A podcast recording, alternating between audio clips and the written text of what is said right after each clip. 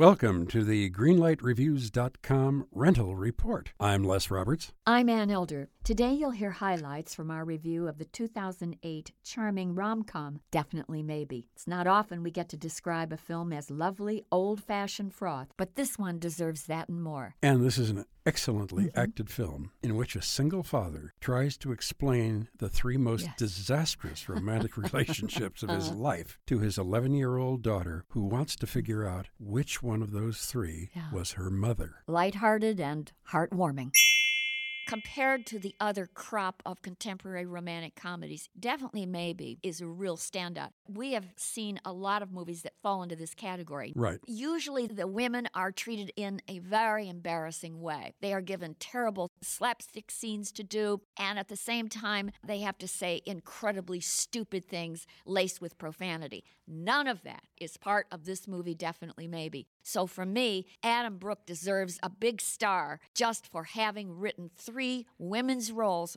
I should say four with Abigail Breslin, right. that have meat and meaning. They're adults. Even though they're young women, they are adults. They are. The film is so good. The acting is so good. Those four women, really. And of course, Kevin Kline. It's just dazzling to watch them. Wonderful picture. For me, this is a definite green light. It definitely gets a green light from me, too. Two green lights for definitely maybe.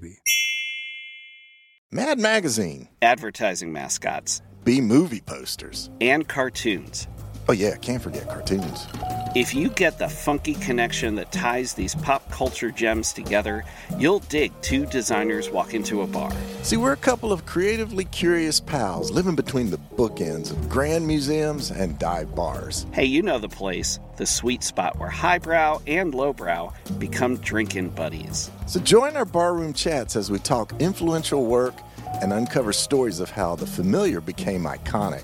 Think behind the music for the stuff we love. Check out our website at two designerswalkintoabar.com. And listen wherever you get your podcasts or visit evergreenpodcasts.com.